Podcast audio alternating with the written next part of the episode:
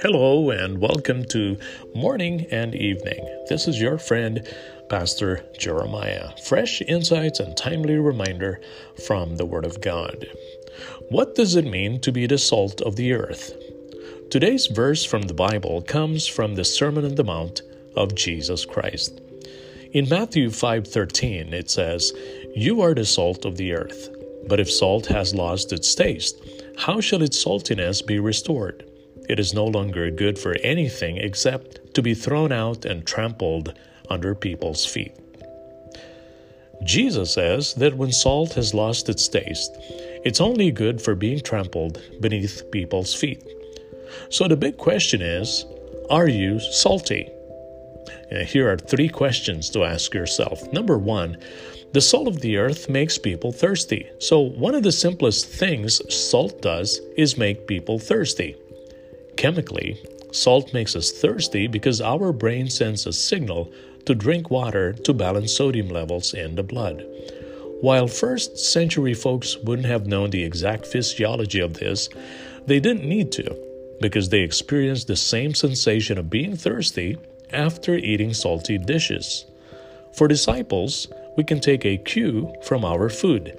Just as our brains create a desire for water, our lives should create a desire in people for the living water of Jesus. So the question is Does your life make people thirsty for Jesus?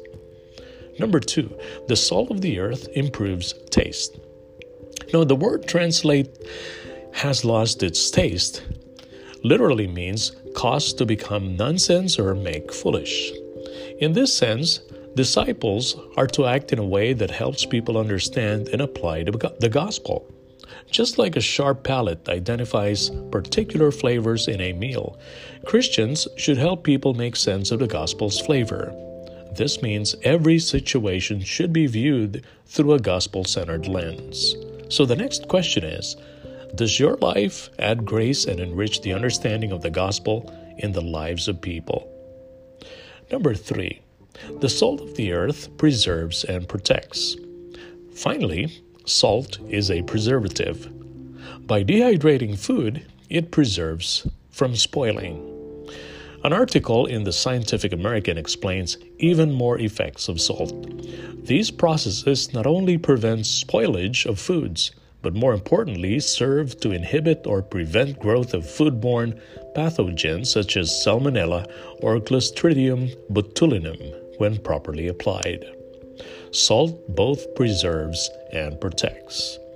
We do this by ensuring our doctrine remains undefiled and undiluted.